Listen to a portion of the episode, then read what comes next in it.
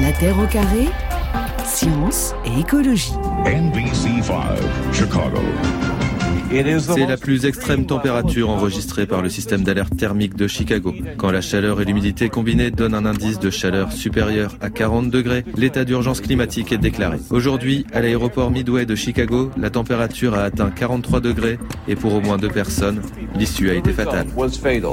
Voilà un extrait de la NBC euh, canicule à Chicago en 1995 qui a été diffusé dans le podcast Super Fail de France Culture de Guillaume Erner. C'était euh, dimanche dernier et le sociologue américain Eric Linenberg qui est donc aujourd'hui notre invité pour la sortie de son livre justement autour de cette canicule sous-titrée Autopsie sociale d'une catastrophe avec la climatologue Françoise Vimeux.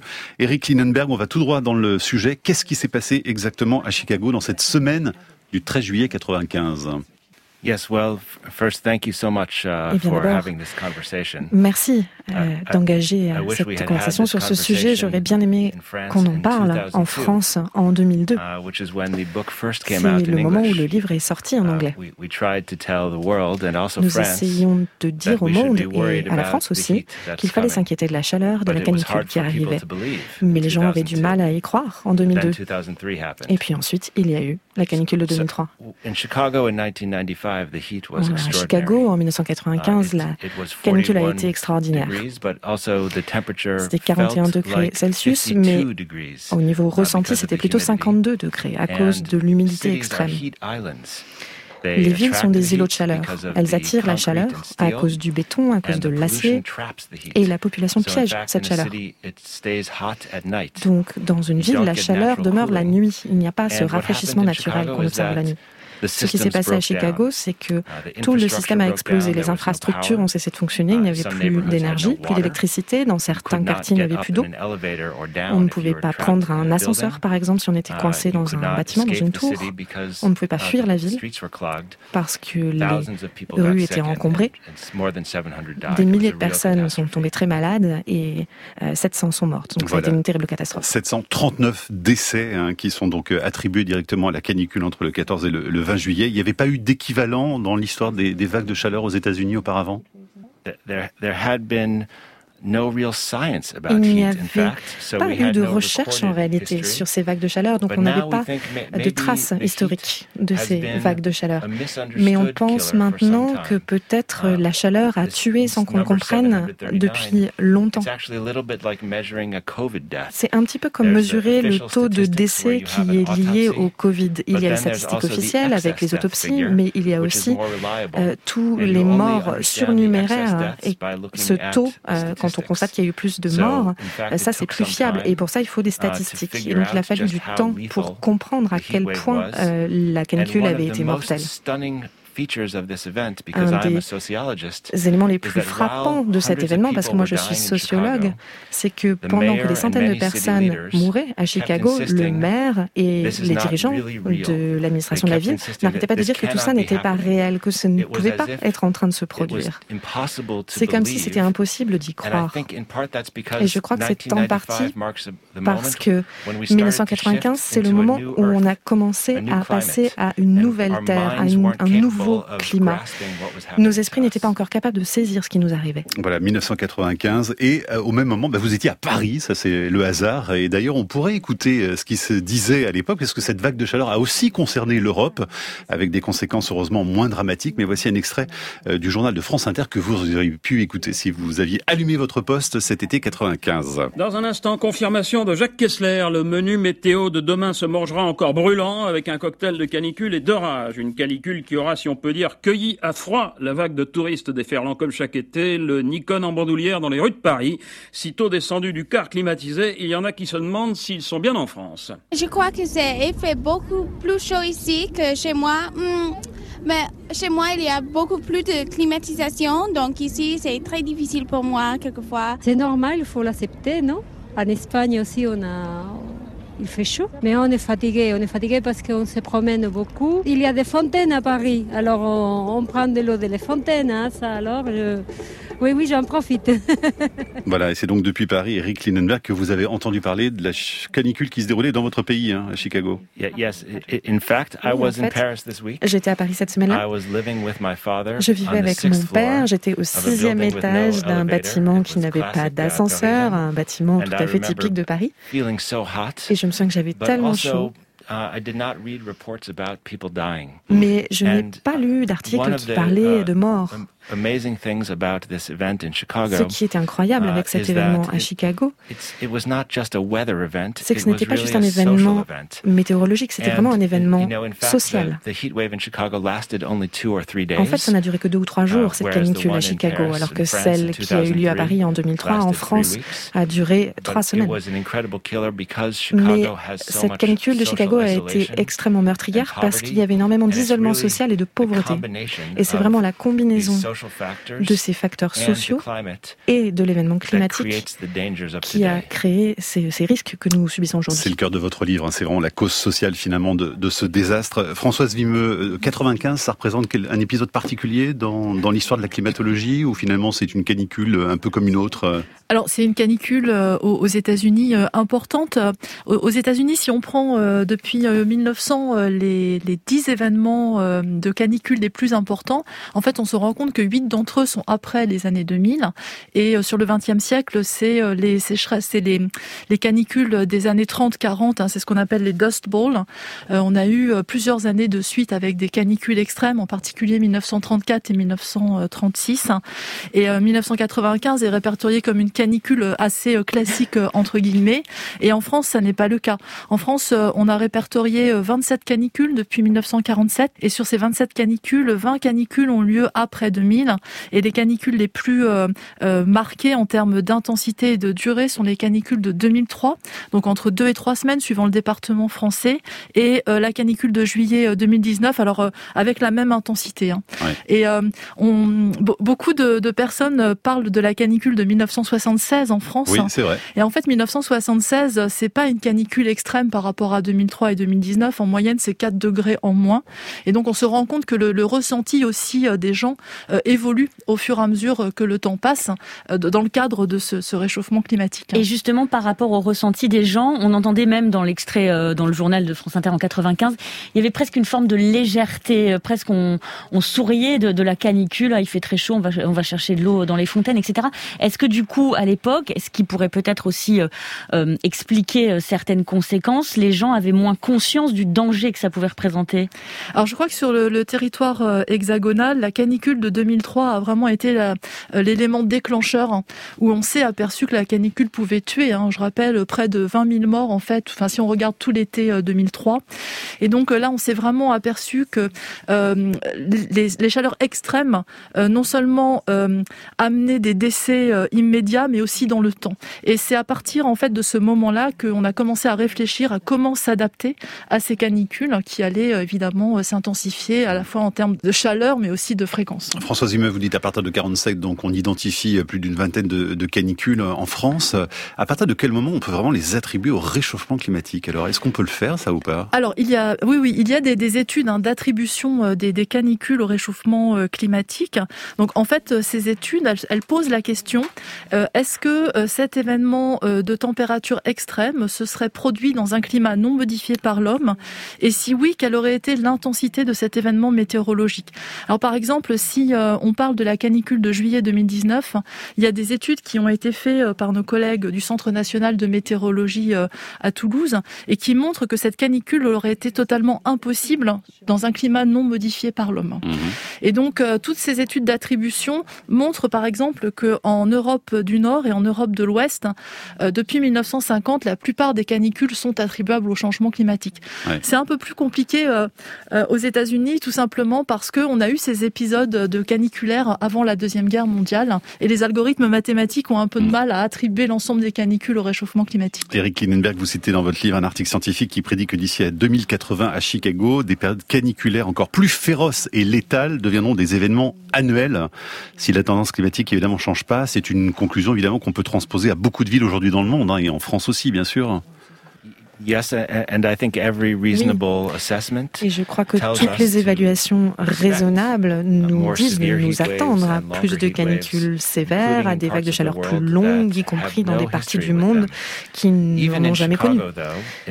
Mais même à Chicago, dans les années 90, quand la chaleur arrivait, les médias ont traité l'événement exactement comme les médias français. C'était des sujets assez légers, une histoire amusante de personnes qui allaient se faire frire un œuf sur le béton, sur le bitume. Ça a pris longtemps avant qu'on prenne la canicule au sérieux, comme un risque de santé publique et aussi comme un risque fondamental pour les systèmes qui mettaient en danger nos systèmes, ceux qu'on a développés pour vivre notre vie moderne. Et une de mes préoccupations en tant que sociologue urbain, c'est que nos infrastructures, les structures de notre société, nos systèmes vitaux qui nous permettent de vivre, sont bâtis pour un climat du 19e siècle ou éventuellement du 20e siècle. Et plus il fait chaud et plus les températures sont extrêmes pendant longtemps, plus il faut qu'on fasse les choses différemment. Et bien sûr, il faut développer les énergies renouvelables. Mais au-delà de ça, il faut trouver le moyen de rafraîchir les choses, de refroidir. Le sociologue Eric Linenberg est de passage en France. Il vient nous présenter ce livre qui sort enfin dans notre pays, quasiment 20 ans, euh, bah c'est 20 ans même après être sorti aux États-Unis. Chicago canicule été 95. Pourquoi d'ailleurs, selon vous, on s'y intéresse maintenant? Pourquoi est-ce que ça a été possible de le sortir euh, aux éditions 205 là cette année? Je ne peux pas expliquer pour le cas français en particulier, mais ce que je peux dire, c'est que quand j'ai écrit ce livre en 2002, quand il est publié, beaucoup de personnes m'ont dit ne parle pas du changement climatique. C'est une théorie, on ne sait pas si c'est réel. Tu es un uh, sociologue. Ne mise pas tout sur le changement climatique. Et donc l'édition originale du livre parle très peu du changement climatique et du réchauffement climatique. Quand on pense à là où on en est aujourd'hui, c'est impossible d'écrire un livre sur la canicule sans que ce soit fondamentalement au fond, un livre qui parle aussi du changement climatique. Et donc, je pense que ce qui se passe dans le monde politique, dans notre culture, c'est qu'on commence à comprendre qu'on a créé une planète différente et qu'il faut qu'on agisse vite. Si nos dirigeants politiques y croyaient, ce serait bien. Ouais. Et ce que vous dites justement, c'est que la sociologie s'est emparée, euh, bah, grâce à vous finalement, de, de, ce sujet du changement climatique. Euh, il y a des messages, Camille, à ce sujet. Oui, justement, par rapport à ce que vous venez de dire, euh, Sarah nous écrit par mail, incroyable d'écouter ce qui nous attend, alors que la plupart des futurs candidats à la présidentielle n'ont pas l'air d'en prendre la mesure. Françoise Vimeux, est-ce que les décideurs, est-ce que les gouvernants prennent tout ça au sérieux finalement? Alors bon, j'ai été euh, signataire d'une tribune euh, il y, a, quelques jours avec 1400 euh, autres collègues, euh, qui est une tribune totalement apolitique et non partisane et qui rappelle que les questions du changement climatique sont des questions éminemment politiques. C'est des questions socio-économiques, c'est des questions de santé, c'est des questions de sécurité. Comment assurer la sécurité des gens lorsqu'il y a un événement extrême, que ce soit une vague de chaleur ou des pluies torrentielles? Et, et il y a, d'un côté le, climatologue, les scientifiques qui viennent mettre sur la table l'état des connaissances, ce que l'on sait et ce que l'on sait moins bien. Et puis il y a toute la partie euh, adaptation, mitigation qui est en fait vraiment euh, une question euh, politique. Hein. Une question qui doit être mise sur la table et euh, avec euh, différents scénarios possibles sur comment on prend le problème à bras le corps et comment on y répond. Eric Linenberg, Barack Obama en 1995, il faut rappeler quand même qu'il est enseignant en droit constitutionnel à l'université de Chicago, donc il vit euh, lui-même cette, cette canicule. Est-ce que cet épisode, selon vous, a pu jouer un rôle dans sa sensibilisation à la fois au réchauffement climatique et à la question des fractures sociales? I think yes, the experience of oui. Je crois que uh, d'avoir vécu à Chicago, d'être conscient des problèmes des quartiers noirs de Chicago dans les années 90, c'est quelque chose qui a aidé le président Obama à comprendre que la justice environnementale et certains parlent même de racisme environnemental, c'est un véritable problème. Et pendant des années, on a pensé que l'écologie, c'était pour les blancs, pour les gens riches, que c'était un luxe, une cause. de luxe. Et dans les années 90, on a commencé à comprendre comment les inégalités sont extrêmement intriquées avec le problème du changement climatique. Quand je travaillais sur mon livre, uh, j'ai lu énormément de choses sur uh, les, difficultés terribles qu'avaient affrontées les quartiers noirs pendant cette canicule. Les taux de décès uh, étaient terribles alors que les quartiers riches en étaient mieux sortis. Au niveau mondial, ces inégalités sont encore plus profondes. Donc le problème de l'adaptation, dont parlait Françoise à l'instant, c'est aussi lié au financement qu'on va être prêt à donner aux pays en développement du Sud, uh, qui ne sont bien sûr pas responsables des émissions de gaz à effet de serre, mais qui subissent les conséquences euh, beaucoup plus terribles des inondations et des problèmes climatiques. Et c'est d'ailleurs l'administration Obama qui vous a demandé de devenir directeur scientifique d'une structure hein, qui travaille à la reconstruction de villes plus résilientes. Alors il faut justement euh, décrire qui sont les premières victimes de, de cette canicule de 95. Vous dites que ce sont les habitants les plus âgés, les plus pauvres, les plus isolés et les Afro-Américains en, tout premier. Qu'est-ce que ça nous dit euh, finalement et quelles conclusions on peut en tirer? Un des problèmes de la canicule, c'est que la chaleur, c'est un assassin invisible et silencieux qui tue des personnes qui sont elles-mêmes invisibles et silencieuses, qui n'ont pas de voix dans notre vie publique. Et je pense qu'une des raisons pour lesquelles les canicules n'ont pas été au cœur de l'attention, l'attention qu'elles méritaient, c'est justement parce que c'est invisible et que les victimes aussi sont invisibles. C'est très facile pour les puissants, pour les institutions qui sont au pouvoir de nier la réalité de cette souffrance ou de ce danger. Ce qui s'est passé à Chicago, uh, c'est que les personnes qui pouvaient se payer la clim et qui avaient encore de l'électricité ont utilisé leur clim. Le maire, en fait, est uh, parti en vacances pendant cette vague de chaleur. Et encore une fois, ce n'est pas une question de morale. Dans beaucoup de sociétés, y compris la France, l'été, les gens riches quittent les villes trop chaudes pour aller dans des endroits plus frais. Et aujourd'hui, on constate qu'il y a une politique dans notre culture, dans notre histoire, qu'il faut qu'on identifie une injustice dans le fonctionnement mondial. Certaines personnes peuvent échapper à la chaleur, à la canicule, alors que d'autres personnes sont coincées. À Chicago, en 95, l'effet a été dramatique. Et je crois que c'est pour ça que ce récit est si uh, important, même 20 ans plus tard. Même 20 ans après la publication du livre. Je crois que c'est important aussi pour la France. Et pour prolonger sur cette idée d'injustice, Françoise Vimeux, comment ça se fait que euh, certaines canicules alors on parle en ce moment par exemple d'une canicule en Californie. Pourquoi est-ce qu'on parle en fait des canicules souvent dans les pays développés et jamais de canicules euh, dans des pays en voie de développement? Est-ce que certaines canicules passent inaperçues?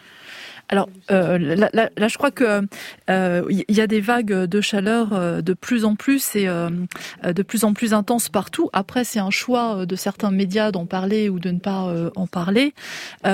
après, ce qu'il faut bien comprendre aussi, c'est que pardon, mais j'ai jamais entendu parler, par exemple, d'une canicule ou alors je, mais d'une canicule, par exemple, sur le quelque part sur le continent africain. Est-ce que ah bah si, par exemple, en Afrique du Nord, on en a beaucoup parlé l'année dernière. des records de température ont été battus, par exemple, en Algérie ou au Maroc on a aussi parlé euh, de, pays beaucoup plus euh, à l'est, au Moyen-Orient, où des températures records euh, étaient atteintes. Alors après, je pense que c'est un choix d'en parler ou, de ne pas en parler. Ce qui est sûr, c'est que le changement climatique vient exacerber les événements extrêmes, dont les canicules et les vagues de chaleur, et que beaucoup de pays vont être touchés, que ce soit des pays du sud ou des pays du nord. quelquefois, peut-être les canicules sont plus marquantes dans les pays du Nord parce qu'on n'est pas habitué à ce genre de, de température extrême. Et puis aussi, il se passe que le, changement climatique, euh, enfin l'augmentation des températures est amplifiée lorsqu'on va vers les hautes latitudes. Et donc euh, le, changement moyen est plus important, par exemple en Europe du Nord qu'en Europe du Sud. Et on sait, et c'est assez terrible, que le risque d'avoir une canicule et l'intensité euh, d'une canicule ne sont pas proportionnels au réchauffement, c'est légèrement plus élevé. Et donc, euh, on s'attend à avoir quand même des canicules assez importantes dans euh, les moyennes latitudes et les hautes latitudes de chacun des deux hémisphères. Est-ce qu'en France, en 2003, on peut dresser un même portrait des inégalités sociales face à la canicule, comme euh, ce que vient de nous dire Eric Tillenberg à Chicago en 95 Alors, je ne suis pas du tout une spécialiste hein, de, ce qui s'est passé à, ce niveau-là, mais ce qui est sûr, c'est que de, manière générale, les événements extrêmes, hein, pas que les canicules, viennent vraiment pointer du doigt les, inégalités mmh. Avec d'abord les personnes qui ont la capacité de, de, quitter la ville quand il fait trop chaud, hein, c'est ce qui a été dit. Hein. Aussi la capacité d'avoir des logements assez grands et de trouver une pièce qui va être plus fraîche qu'une autre. Et puis aussi des fois des gens qui vont avoir l'accès à l'information de comment on se protège des températures extrêmes. Ouais. Eric Lindenberg, on en reparlera tout à l'heure, mais vous avez passé beaucoup de temps sur le terrain à fréquenter les personnes âgées vivant seules justement à Chicago, parce qu'il existe très peu de recherches justement sur le degré d'isolement des habitants des agglomérations urbaines, et pourtant c'est un vrai sujet, et ça a été prépondérant dans cette catastrophe. Yes, you know, I, I have said that oui, vous savez, j'ai dit qu'une canicule pour un sociologue, c'est un peu comme un, un, accélérateur de particules pour un physicien. Ça accélère les choses, mais sans les modifier. En tant que sociologue, on peut se servir d'une canicule ou de n'importe quelle catastrophe pour comprendre comment fonctionne une société, quelles sont ses valeurs, comment elle se positionne par rapport à la vie, la mort. Uh, c'est pour ça que j'ai décidé de regarder de près les personnes les plus vulnérables et aussi les personnes qui ont montré une résilience assez étonnante. J'ai appris des choses uh, surprenantes. Je crois uh, qu'il n'y a rien de très mystérieux dans le fait, de très surprenant dans le fait que les gens les plus pauvres, les plus âgés, sont ceux qui, sont, qui ont eu le plus de décès. Mais ce que j'ai constaté, c'est qu'il y avait des quartiers de Chicago qui, sur le papier, paraissaient destinés à avoir des taux de décès très élevés, voire catastrophiques, et qui, en fait, on, fait partie des quartiers les plus préservés, les plus sûrs. Et en faisant cette recherche, j'ai compris la valeur de ce que j'appelle les infrastructures sociales. Par exemple, les lieux qui permettent aux gens de sortir dans l'espace public, qui permettent la solidarité, l'intégration, alors que dans d'autres quartiers, l'infrastructure sociale, les infrastructures sociales étaient abandonnées et les gens ont été isolés à cause de l'endroit où ils vivaient. Bonjour Vanessa de Reims, je vois votre nouveau sujet et effectivement, je m'interroge. On sait que les, les, maisons, par exemple, avec jardin en ville, sont de plus en plus rares. Dès qu'une une maison est en vente, une parcelle est en vente, elle est rachetée par un promoteur pour y installer des résidences avec euh, pas d'espace vert, hein, beaucoup plus rentable, hein, beaucoup plus de logements. Et au lieu d'aller vers la végétalisation, c'est encore l'inverse que l'on constate euh, dans les villes. Donc on a deux effets, effectivement la canicule l'été, euh, avec des villes qui sont insupportables, mais également beaucoup de ruissellement et beaucoup plus d'inondations, puisque l'absorption de, des grosses pluies de l'eau se fait très mal, de fait, euh, puisqu'il n'y a plus de verdure, de parcs, euh, d'arbres, de moins en moins. C'est embêtant. Bonne émission, merci. Merci Vanessa pour votre message sur l'appli France Inter. Eric euh, Lindenberg, vous souhaitez lui répondre? Oui, j'ai travaillé avec l'administration Obama après euh, l'ouragan Sandy sur un projet américain qui s'appelait Rebuild by Design, reconstruire, avec l'idée justement, précisément, de comprendre comment on peut créer des villes qui euh, puissent mieux gérer justement les inondations et la canicule, parce qu'elles arrivent. Si j'avais un bouton magique et que je pouvais aujourd'hui interrompre les émissions de gaz à effet de serre, on aurait quand même un réchauffement climatique tant il y a de CO2 dans l'atmosphère. Et donc on essayait de trouver uh, des moyens pour créer davantage d'espaces verts dans uh, des lieux de très forte densité, par exemple des espaces verts uh, à l'étage des bâtiments très hauts. Construire des parcs pour avoir de l'ombre, en particulier dans les quartiers pauvres. À Los Angeles, il y a en ce moment une canicule et il y a de larges zones de la ville où il n'y a pas d'arbres. Et les pauvres attendent très longtemps à leur station de bus et souffrent de la chaleur parce qu'il n'y a pas du tout d'arbres et d'espaces verts. Donc ça, c'est important. Et pour ce qui est de la gestion de l'eau, l'idée est de la façon de lutter contre ces changements climatiques et de gérer le temps. Euh, la question, c'est comment créer un système qui protège les personnes et qui soit un espace social en même temps, c'est-à-dire qui ne protège pas juste la terre, mais les personnes. À New York, le long du fleuve, on est en train de construire un système de parcs, par exemple, qui peut permettre d'empêcher les inondations liées aux tempêtes. Mais le reste du temps, c'est aussi un espace social, un espace vert partagé par et les sociétés. Vous rappelez aussi dans le livre qu'en 95 à Chicago, il y a eu des coupures d'eau, hein, ce qui a été évidemment catastrophique pour des personnes qui euh, en sont décédées. Camille Nathalie nous écrit euh, notre adaptation qui consiste entre autres à mettre les climatisations ne fait qu'empirer euh, ce, phénomène. Vous êtes d'accord, Françoise Vimeux, évidemment? Alors oui, ça n'aide pas parce que la, climatisation, euh, ça rejette de la chaleur à l'extérieur, donc ça participe à ce qu'on appelle les, îlots de chaleur dans les villes. Mmh. L'adaptation des villes, elle passe bah, par la végétalisation, mais ça pose le problème de la disponibilité en eau lorsqu'il y a une vague de chaleur. ça passe aussi par l'adaptation des bâtiments, donc des bâtiments mieux isolés, des matériaux qui vont davantage réfléchir en fait la, lumière et, la chaleur. Euh, ça passe aussi, euh, j'ai entendu euh, par exemple des possibilités d'arroser les rues avec l'eau non potable hein, pour rafraîchir l'ambiance. Donc il y a, plusieurs voies d'adaptation pour nos villes et force est de constater, et le livre là le, le rappelle très bien, que nos villes aujourd'hui ne sont pas du tout adaptées aux événements extrêmes, hein, que ce soit des vagues de chaleur ou des pluies torrentielles. Mais est-ce qu'il peut y avoir des configurations de, villes plus adaptées que d'autres? Sais pas, est-ce que Lyon euh, serait plus adapté que La Rochelle ou que Paris ou que Marseille, euh, vous voyez? Alors en fait, la, la, plupart de nos grandes villes, euh, elles ont été bâties, je veux dire, il y a, il y, a, il y a plusieurs siècles, donc elles répondent pas à ce qu'on attend aujourd'hui. Donc en fait, ce sont pour les nouveaux quartiers où il faut réfléchir à cette adaptation. Et puis sur les quartiers existants, comment on minimise l'impact d'événements extrêmes. Eric Linenberg, les Américains sont extrêmement friands de la climatisation. Est-ce qu'elle fait partie de vos programmes de villes résilientes ou elles sont justement totalement exclues Uh, yes, the, the air conditioning, uh, oui, la climatisation is an issue in the United States est un problème aux États-Unis. Americans cannot get enough of it. Parce que les Américains adorent ça. Et malheureusement, de plus en plus de personnes dans le uh, monde dépendent de la climatisation. Et il y a des endroits dans le monde qui deviennent inhabitables uh, sans climatisation. Je pense à certaines parties de l'Iran, uh, du Pakistan, de l'Inde, où la chaleur est en train de devenir tellement extrême que malheureusement, ça ne concerne plus seulement les Américains. Et bien évidemment, la climatisation n'est pas durable.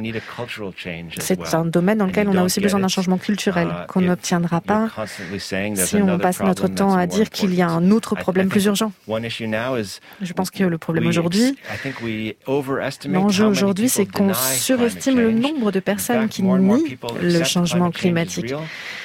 Plus les personnes accepteront que c'est réel, plus, en fait, on a l'impression que ce n'est pas urgent par rapport à d'autres problèmes. Donc, c'est aussi nous, pas seulement nos politiciens. Est-ce que nous sommes prêts à faire ce qu'il faut faire pour survivre? Et qu'est-ce que vous pensez de la géo-ingénierie que euh, de grands noms euh, américains, hein, on pense à Bill Gates, on pense à Jeff Bezos, etc., sont, sont en train de, de promettre En gros, c'est la technologie qui va aussi nous sauver. Vous parliez tout à l'heure de la nécessité de refroidir. Oui, je crois que le plus urgent, c'est de faire basculer notre système énergétique vers des sources renouvelables dès que possible et à grande échelle. Mais je uh, crois aussi que tous les uh, modèles que nous obtenons de la part des organisations internationales, toutes les prédictions d'avenir durable incluent une part de capture du carbone, de géo-ingénierie. C'est une possibilité assez effrayante, parce qu'à partir du moment où on commence à expérimenter avec le climat mondial, on ne sait absolument pas ce qui va se passer. En réalité, ça pose uh, énormément de risques, donc je suis très inquiet de nous voir nous diriger vers ça, mais j'ai l'impression qu'on n'a pas d'autre choix que de conserver cette possibilité pour l'instant. Je ne sais pas ce que vous en uh, pensez, mais quand je regarde le comportement humain, le comportement politique, j'ai peur que nous n'agissions pas assez vite. Que dit la climatologue française Françoise Humeux sur la géo-ingénierie, justement? Parce que c'est vraiment un changement de culture hein, entre les deux, sur la perception même. Hein, Oui, oui, la géo-ingénierie, elle fait certainement partie de la solution euh, pour euh, la mitigation. Hein. C'est euh, réduire les, émissions de gaz à effet de serre et s'adapter. Donc ça fait certainement partie de la solution, mais ça n'est pas la solution à 100%. Voilà. Mais on ne peut pas rejeter comme ça de but en blanc des solutions qui pourraient aider en fait à réduire les émissions et la concentration des gaz à effet de serre dans l'atmosphère. Eric Linenberg, vous rappelez qu'en 95, Chicago est l'une des villes les plus violentes des, des États-Unis, les plus dangereuses et les zones urbaines dangereuses, justement, vous le dites très bien, imposent des obstacles dans la mobilité de leurs habitants. C'est-à-dire concrètement que par peur des violences, ben, il y a un certain nombre de gens, les plus vulnérables, les plus vieux, qui n'osent pas sortir. Et ça a été dramatique parce qu'il y a eu un épisode d'homicide une semaine avant la canicule de 95, ce qui fait qu'il y a beaucoup de personnes âgées qui n'allaient pas dans les parcs pour se rafraîchir. Oui, c'est un livre qui parle autant des villes que du climat. Et c'est vraiment à ça que nous invite le livre. C'est à réfléchir les villes, à réfléchir les sociétés, la politique et le climat de façon conjointe et de ne pas penser qu'il s'agit de domaines différents. Ce que j'aime beaucoup dans la discussion qu'on a aujourd'hui, c'est qu'on parle entre scientifiques et entre disciplines et on a besoin de collaborer de cette manière-là. La violence est dangereuse. Elle a un impact qu'on ne, ne, perçoit pas parce qu'on a vu ici là à Chicago, dans ce cas présent, uh, que la violence crée un, un risque environnemental. Les personnes qui vivent dans des zones violentes sont plus susceptibles de se protéger en restant à l'intérieur. Et la plupart du temps, se planquer dans son appartement peut effectivement être une manière d'être en sécurité, mais quand il y a une terrible canicule, c'est ça qui vous isole et qui vous rend vulnérable. Mm. Vous terminez votre livre en parlant des, victimes non réclamées et qui ont fini enterrées dans la fosse commune. C'est d'une absolue tristesse. C'est Chicago en 1995. On pourrait d'ailleurs encore assister à, de tels événements parce que vous montrez bien à quel point tous les, services de, de sécurité d'entraide ont été totalement dépassés par l'événement. On était en plein été et clairement, il n'y avait pas assez d'aide présente sur place. Hein. Oui, c'est une sorte de métaphore pour moi de l'histoire. nous montre que quand des catastrophes énormes se produisent comme ça dans une grande ville du monde, à un moment où le pays est très riche, parce que les gens nient la gravité de l'événement au moment où ça se passe, encore après, alors qu'on a des centaines de morts et des cadavres qui n'ont même pas été réclamés, nous tournons le dos. Au lieu de uh, leur rendre hommage, ils ont été enterrés dans un, une fosse commune est rendu invisible à jamais. Notre échec à apprendre de la catastrophe de Chicago en 1995, c'est la raison qui fait qu'on est là aujourd'hui. Et notre incapacité à apprendre, c'est ça qui nous empêche de faire ce qu'on sait qu'on doit faire maintenant pour affronter le changement climatique. Allez, encore quelques minutes avec euh, notre invité de passage en France, Eric Linenberg, sociologue américain, pour ce livre euh, Chicago Canicule été 95 aux éditions 205. Et puis Françoise Vimeux, climatologue. Camille, des questions? Oui, Alban nous écrit sur franceinter.fr qu'il a lu, euh, qu'il avait, on avait une sorte de mémoire météo, Françoise Vimeux, je crois 8-10 ans. On, oublie un peu les événements. Il demande si ça couplait avec l'adaptation des, des, organismes. Hein, aujourd'hui, on ressent pas 30 degrés comme on le ressentait avant. Est-ce que ça peut pas participer malheureusement à une sorte de relâchement pour les canicule à venir alors oui, oui, c'est une très bonne question parce qu'en en fait, par exemple, euh, en France, sur le territoire hexagonal, entre 2015 et 2020, tous les étés, on a eu un pic de chaleur, une vague de chaleur ou une canicule. Et puis en 2021, ça n'a pas été le cas. Et on a entendu euh, les gens dire, oh bah 2021, c'est vraiment un été pourri, euh, c'est vraiment un été frais. En fait, c'était pas le cas. Les organismes se sont habitués, les gens se sont habitués tous les étés à avoir vraiment bien chaud. Et puis donc pendant ça pendant six ans de manière consécutive. Et puis paf, il y a un été qui arrive et finalement il n'y a pas de vague de chaleur et les gens s'en étonnent parce que pour eux, c'était devenu la normale, entre mmh. guillemets. Donc effectivement, euh, euh, moi je dirais qu'on a une mémoire qui est euh, assez courte en fait. Et on, s'habitue euh, plutôt rapidement. Et on a aussi une capacité à oublier euh, des événements assez dramatiques, que ce soit la canicule de 2003 ou par exemple la tempête de 1999. Alors qu'est-ce qu'on nous dit justement sur ces vagues de chaleur au cours des prochaines décennies? Qu'est-ce qui va les caractériser? Elles seront plus fréquentes, plus intenses, euh, plus précoces, plus tardives? Oui, alors exactement, on l'a déjà dit, elles vont être plus fréquentes, elles vont être plus intenses et, je l'ai dit, là, la fréquence et l'intensité ne sont pas proportionnelles au, degré de réchauffement. Mhm. par exemple, dans un monde à 1, 1,5 degrés d'anomalie de température par rapport à la période pré-industrielle. On a des canicules en moyenne d'une intensité de 3 degrés euh, en France, 3 degrés en plus. Elles vont être plus précoces et plus tardives. On en a eu des exemples en 2019, une canicule au mois de juin. Euh, en 2020, une canicule euh, à mi-septembre. Et puis, elles vont être plus longues. 2003, c'est une des canicules les plus longues qu'on ait connues en France, un peu plus de deux semaines. On pense qu'on aura des canicules jusqu'à 3-4 semaines. Eh ben super, merci pour ces nouvelles tout à fait réjouissantes. Eric Linenberg, pour terminer, est-ce que Chicago, depuis 95, a connu d'autres très fortes vagues de chaleur comme, euh, comme celle-là ou pas? Nothing, uh, in the climate, like, in the weather, like what happened in Rien de comparable en termes d'événements uh, climatiques. And, and in fact, the city en has réalité, now la ville some leadership a commencé à agir et à se positionner dans les discussions mondiales sur la manière d'avoir un urbanisme plus vert. C'est un symbole de ce que les autres villes doivent justement éviter. Est-ce que depuis l'épisode, et très rapidement, ça a pu servir justement à lutter par exemple contre l'isolement des, des personnes dans une ville comme Chicago ou pas? C'est un problème beaucoup plus profond en réalité. je pense que l'une des raisons pour lesquelles les canicules sont de plus en plus dangereuses, ce n'est pas seulement le temps, la météo et le climat, c'est aussi parce que la société vieillit. Nous avons plus de personnes âgées et donc nous faisons face à cet isolement. Merci beaucoup d'être passé dans la Terre au carré. On était très heureux de vous accueillir. Votre livre sort enfin en France 20 ans après donc euh, l'édition américaine. C'est aux éditions 205 avec l'école urbaine de Lyon. C'est Marc Saint-Upéry qui a assuré la traduction de ce livre et Marguerite Capel qui a assuré un tout court euh, la traduction, parce qu'il faut le faire, une heure de traduction comme ça. Chapeau, Marguerite Capel. Merci beaucoup. François Zimeux, à très bientôt. Merci. La Terre au carré est un podcast France Inter.